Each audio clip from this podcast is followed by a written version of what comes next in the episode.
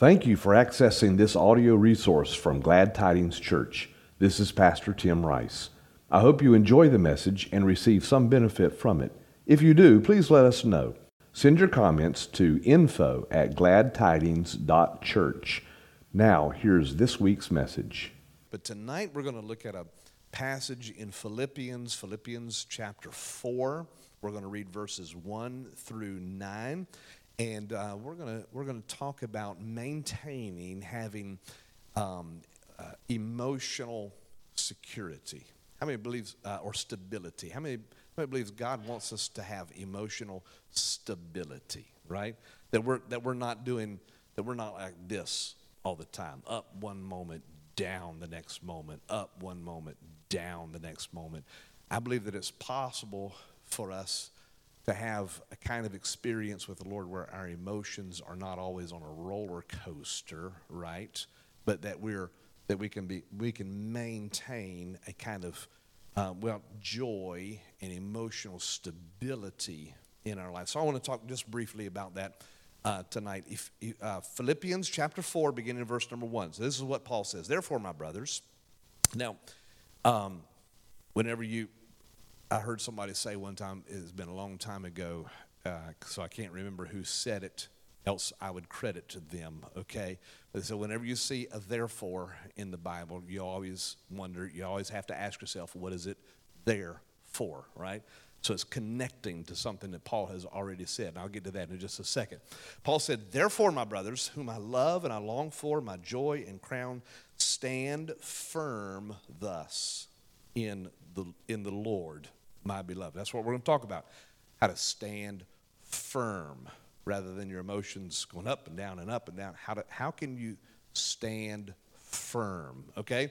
So stand firm thus in the Lord, my beloved. Verse 2 I entreat uh, Euodia and I entreat Syntyche to agree in the Lord. Yes, I ask you also, true companion, help these women who have labored side by side with me in the gospel together with Clement and the rest of my fellow workers who, whose names are in the book of life.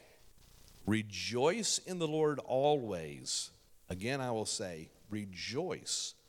Verse 5 Let your reasonableness be known to everyone. The Lord is at hand.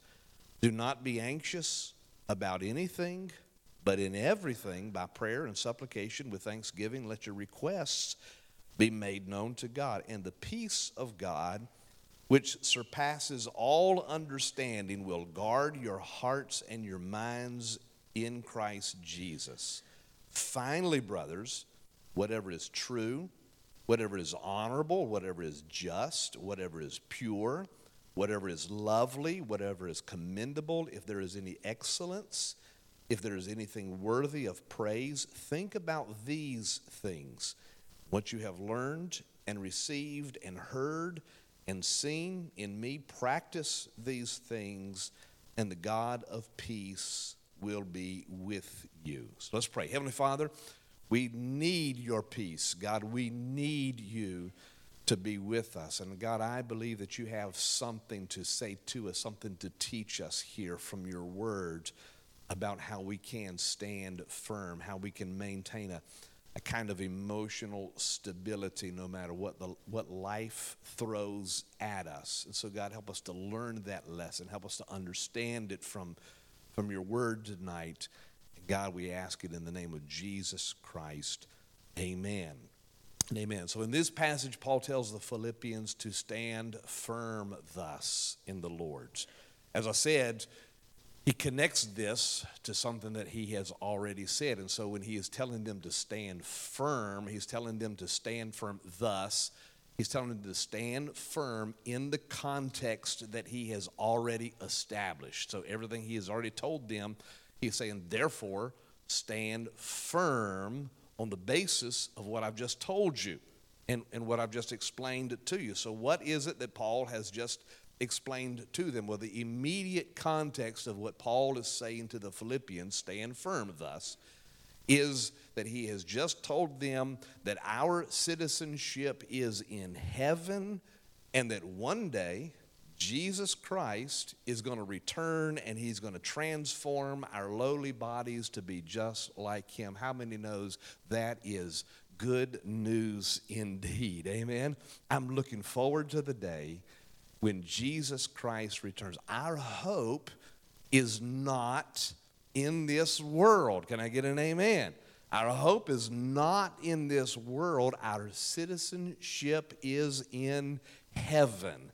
Our hope is in heaven, right? And so we need to keep our eyes on Jesus Christ and realize that no matter what happens in this world below, we can keep our hope in Jesus Christ. And so this is what we refer to in the Assemblies of God anyway. We call this our blessed hope. Our blessed hope is that soon and very soon, I believe, that soon Jesus Christ is going to return. He's going to take us so that we can be with Him there in heaven. We'll say goodbye to this world and we'll go to that place that Jesus Christ has prepared for each one of us. So we refer to this as our blessed hope. And you might know that biblically the word blessed means what? Happy. This is a this is a happy hope. It's something that brings us joy, and it is so. This is a, a knowledge, this is an information that gives us joy, is a source of joy, and it is a source of encouragement in our hearts.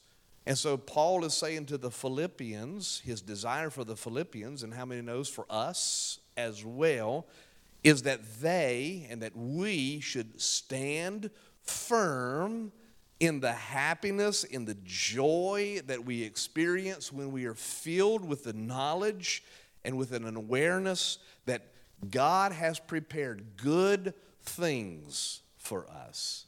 And that in spite of what problems we might have in this world, in spite of what adversity we might face, in spite of what might try to discourage us in this world, we can remain encouraged because we know that our hope is in heaven that our citizenship is from above. And so it's, it's in that awareness, it's in that knowledge, it's in that joy that comes from knowing that and, and being convinced of that that Paul is saying to the Philippians stand firm in, in the joy and the awareness that you have that Jesus Christ has prepared good things for you. That no matter what you experience in this world below, that one day Jesus Christ is coming and he's going to take us to heaven. So each one of us should uh, endeavor to remain unwavering in our, um, in our commitment and in our contentment that Jesus Christ is going to take care of us. And it's all, we used to sing a song, or I remember singing a song when I was growing up in the church. How many of y'all remember singing this song, I Shall Not Be I shall not be moved, right? Just like a tree planted by the river, right? I shall not be moved. And so I've heard a lot of people disparage that old hymn, but I think there's a lot of truth in that old hymn, amen? And that, that no matter during the dry seasons of life, no matter during the stormy seasons of life, no matter what's going on in our, in our um, situation, we can remain unmoved because of our firm understanding that Jesus Christ has good things prepared for us. Can I get an amen tonight? So that's what Paul is talking about. Don't be moved by the things of this world. Don't be moved by the things that you see. Don't be moved by uh, the six o'clock news. Don't be moved by the things that you read in the newspaper because our hope is in God and our citizenship is in heaven. And so that's what Paul is talking about here to the Philippians for them not to be moved, not be emotionally up and down and up and down. One day you're happy when you see the news, what's going on. The next day you crash because something bad happens. And then the next day you're up. And then next week you're down again. Uh, Paul says, don't be moved by these things. Stand firm in the hope that you have through, through Jesus Christ. So our emotions do not always have to fluctuate, they can remain firm. But how many knows that our emotions do from time to time fluctuate? And they do go up and down. I mean, we all have good days and we all have bad days, don't we? And our emotions can fluctuate and go up and down depending on the circumstances of, of life. In fact, Paul lists several things here, I believe, in this passage that can, if we allow them to, several things that do move us, if we allow them to. Some things that will affect our emotion, our emotional stability. So I want to list those for you very quick before we talk about how to remain firm and, and unmoved, okay? So there's at least, oh, four, maybe five things here that Paul indicates or alludes to that can move us. They can move our emotions up and down. They can cause our emotions to fluctuate if we allow them to. Number one, first thing that can move us is animosity. Animosity, or in other words, conflict. When we have conflict with one another, we have conflict with somebody else. When we're in conflict with somebody, that can, how many knows that can mess with your emotions and it can cause your emotions to move from that place of contentment. Fact, here Paul talks about two ladies that were in the church and they were having conflict. And their conflict was apparently causing problems in the church, causing problems for themselves as well. Now, there's a couple important things to point out about the conflict that they were experiencing here. Number one, uh, and that, that is that conflict is normal. We all have conflict in our life, whether it's with somebody at work, whether it's with a husband, a wife, whether it's with a kid, whether it's with a neighbor. Conflict is inevitable. How many knows there's no way to avoid conflict, right? But we can avoid animosity. We can allow, we can keep from allowing that conflict from moving our emotions away from Jesus Christ. But if we're not careful, conflict can move our emotions and can cause us to get our eyes off of Jesus Christ. So conflict is normal. In fact, in fact, in some cases, conflict can even be helpful because it can it can help resolve issues, underlying issues. So it it can be helpful, but if conflict is not resolved, then it can become healthy, uh, unhealthy, and it can become harmful in our lives. These two ladies that Paul was talking about in the Philippian church, Notice that they were believers. He's saying, he said, they, are believers. It's, it's not that one of them is a sinner and the other one is not. He's not taking sides and saying one's right, one's wrong. He's saying they're both believers. In fact, he says they're both fellow workers. They work hard in the kingdom of God. And so conflict is normal. Conflict happens in our life, but we have to be careful not to allow conflict to become animosity, hatred in our life because when it becomes animosity, it can, it can move our emotions and mess with that kind of stability that, that Paul wants us to have and that God wants us to have. If we allow it to, our emotions can become involved to the point that it will move, that conflict will move us away from our center, which is always should be Jesus Christ. When we get our eyes off of Jesus and we get our eyes on somebody else, what somebody else is doing, what somebody else is saying, how many knows, then we get in trouble, right? So Paul says animosity, conflict can move us if we're not careful. Uh, number two, the second thing that Paul alludes to here is adversity. That when we encounter adversity, adversity can move our emotions as well, right? We might be happy and feeling good, and then when something happens, we lose our job or we uh, get an offender bender in our car, then how many knows that can affect your attitude and your emotions? I remember hearing a story of the pastor who pastored. Um, uh, now forgot the name. I used to first First Assembly of God in Durham, the first church that I pastored there in Durham. He came and held a homecoming for us one time, and he was he was an old fashioned Pentecostal preacher, and I mean, he dressed sharp, and when he got up to preach, and, and so he was he was old. I think sometimes I think I'm old school. He was old old school, right? He got up, he shared a story. He shared a story with me one time. He said, You know, he said, when I was pastoring here, I just bought a brand new Cadillac.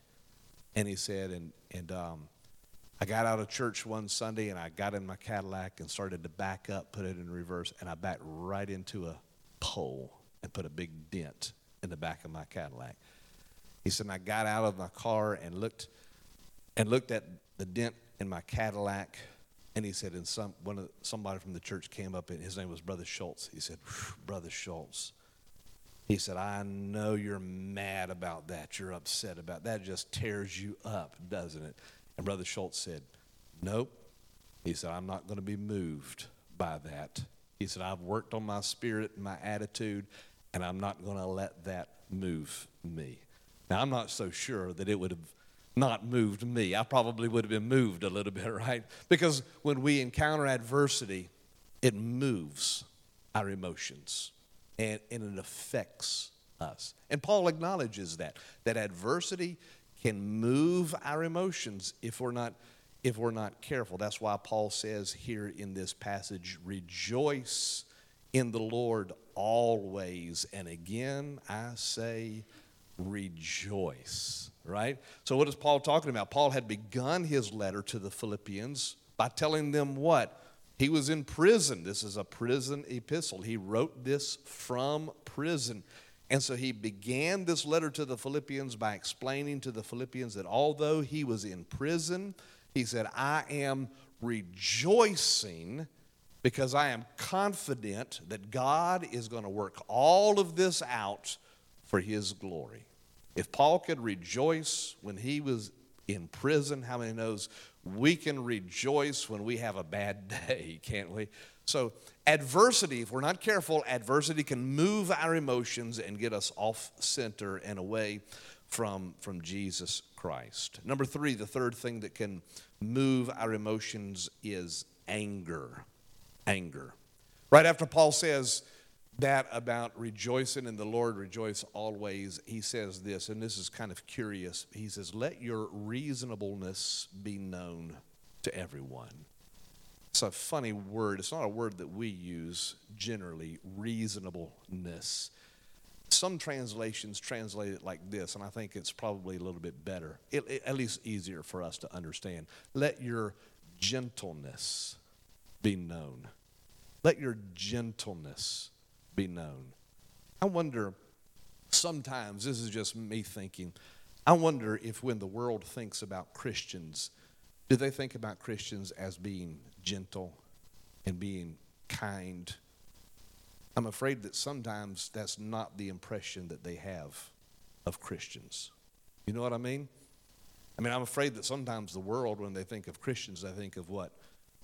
Angry people, mad people, people who just tell them shouldn't be doing this, shouldn't do that, uh, judgmental uh, people. But Paul says, let your gentleness be known. Let your reasonableness be known. The reality is, is that yeah, there's a lot of things that can anger us if we allow them to.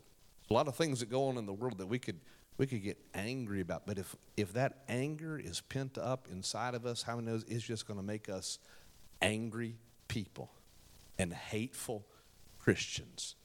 And a hateful Christian is not a good witness for a loving Jesus Christ, is it?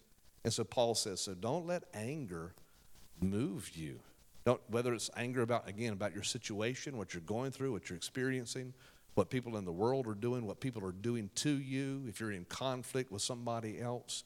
Yeah, there's a lot of things that can make us angry, but we ought not let that anger move our emotions away from Jesus Christ, we should always demonstrate the gentleness, the reasonableness of, of Jesus Christ. So anger can, can move us. And then finally, number four, the fourth thing that can move us if we're not careful is anxiety. So that's why Paul says, so be anxious about nothing. Anxiety about whether it's whether it's about your job, whether it's about your family, whether it's about the world, uh, whether it's about uh, your church, whatever it is, anxiety can affect your emotions and it can move you off center and move your emotions away from Jesus Christ. And so that's why Paul says here in this passage do not be anxious about anything, but in everything, by prayer and supplication with thanksgiving, let your request be made known to God. And then look at verse number seven. He says in verse number seven, and the peace of God which surpasses all understanding, will guard your hearts and your minds in Jesus Christ. Paul says, through prayer, rather than anxiety, rather than feeling anxious about the things in your life, through prayer, you can give those things to God, and in return, God can give us peace. How many knows that's a good exchange?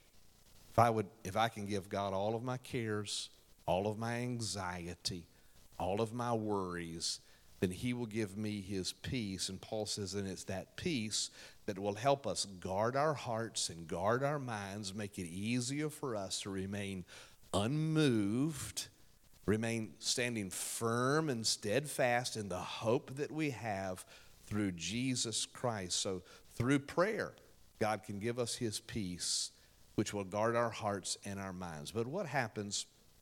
if our emotions have moved so far that it's difficult for us to experience the peace of Jesus Christ.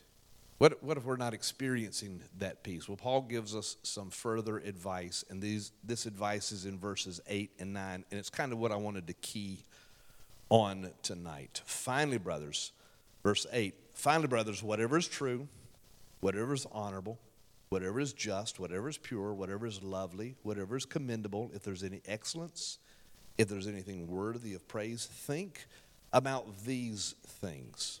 And what you have learned and received and heard and seen in me, practice these things.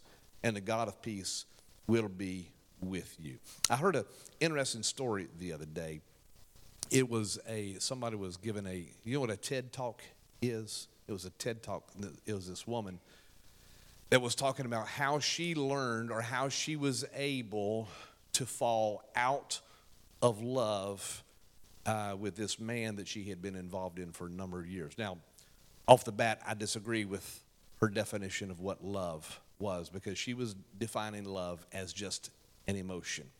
So, the short of it was this she had had this relationship with this guy and it was it went sour it went bad and so she knew this is not a good relationship for me but she could not move beyond the emotional attachment that she had to to this guy. And, and it was a it was a bad relationship. I won't go into the details. Bad relationship. It was abusive relationship. That's why I said I I differ with her about the definition of what love uh, really was. But anyway, long story short, so she said uh, she went to this doctor, and the doctor um, did an MRI of her brain. Now this was she went to some extent to get this done. uh, doctor did an MRI of her brain, and while they were doing the MRI of her brain, they showed her a picture of this guy.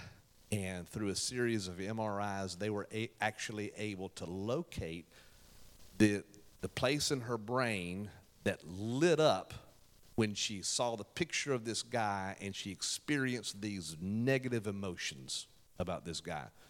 So when she would see the picture of this guy, she would feel these emotions, negative emotions, and the, the pain and the hurt and the angst or whatever you want to call it.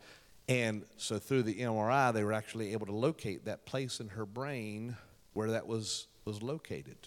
Then they took that information and they devised a plan. They hooked her to a feedback machine so that what they did was they trained her brain to keep away from that place in her brain that she would go to when she thought about that guy.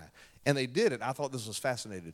Here's how they did it rather than punishing her or shocking her or whatever when she thought about that guy, they rewarded her when she thought about good things.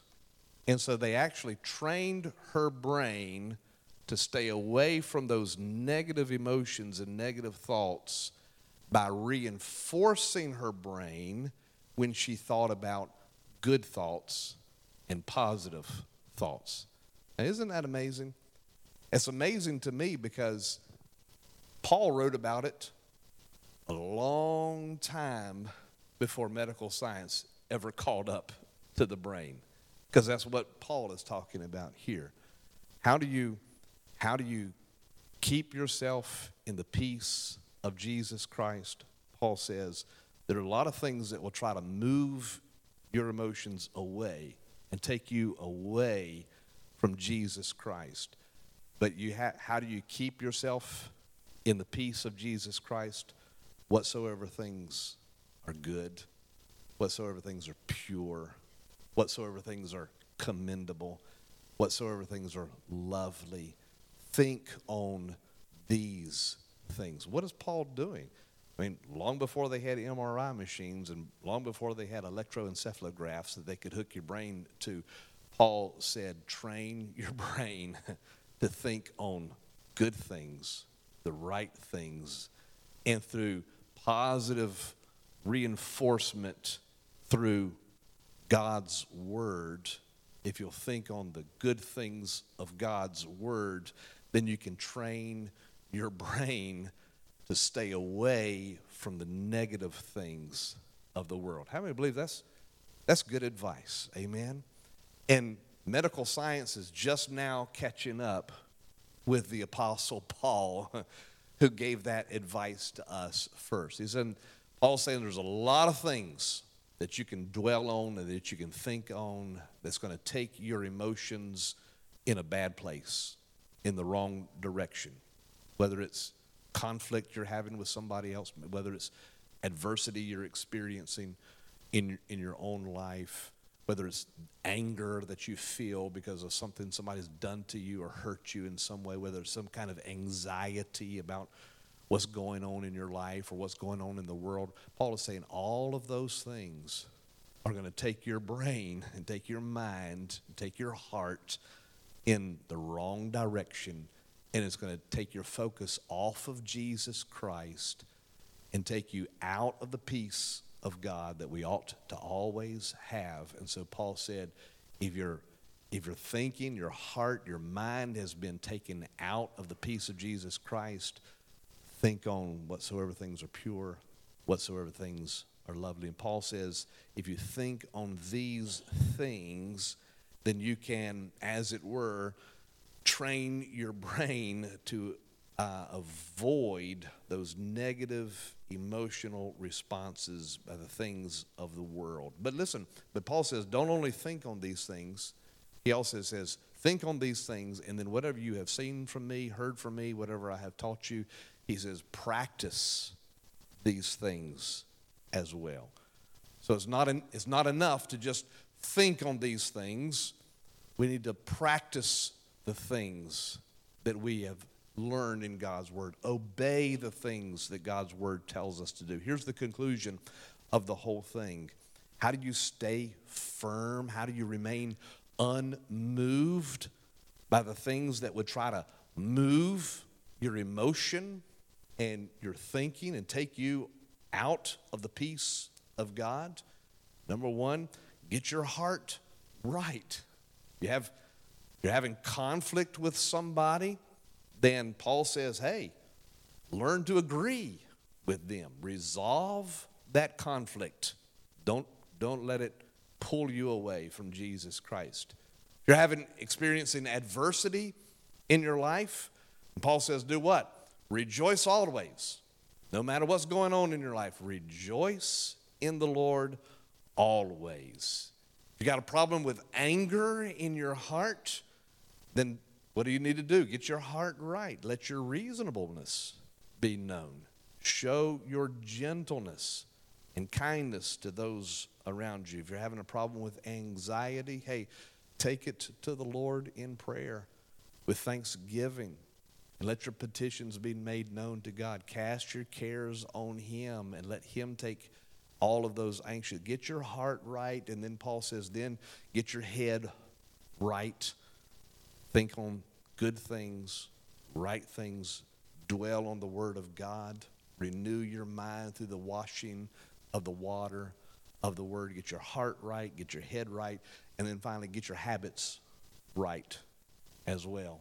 Stay in God's Word, pray, go to church, serve, give, do the things that you know that God's word tells you to do. And when you when you get your heart right, when you get your head right, when you get your habits right, then Paul says, then the peace of God will be with you and it will help you to guard your heart and to guard your mind and keep it in Jesus Christ.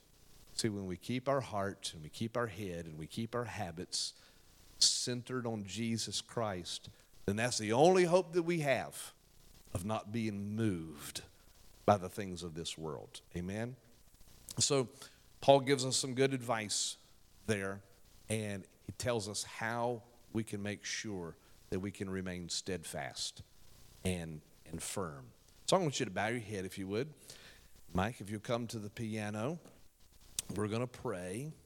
And it may be that this evening, I know this is a um, just kind of an instructional word for us. Hopefully, it will be a helpful word because I know that we all battle those ups and downs in our life. We all face those highs and lows, and it's sometimes it's hard for us to keep our heart in the right place. Sometimes it's hard for us to keep our head in the right place. Sometimes it's hard for us to keep our habits in the right place. But we're going to pray for the help that comes from the Holy Spirit and ask Him to help us to be able to do that. Thank you for listening today. If you have any questions or would like more information about following Jesus Christ, please contact us at gladtidings.church. If you live near Dunn, North Carolina, please consider visiting our church on Sunday mornings at 1030. You can also download our church app in the iTunes or Google Play App Store and receive updates and notifications. You may use the app to make a financial gift to help support our ministry. God bless you.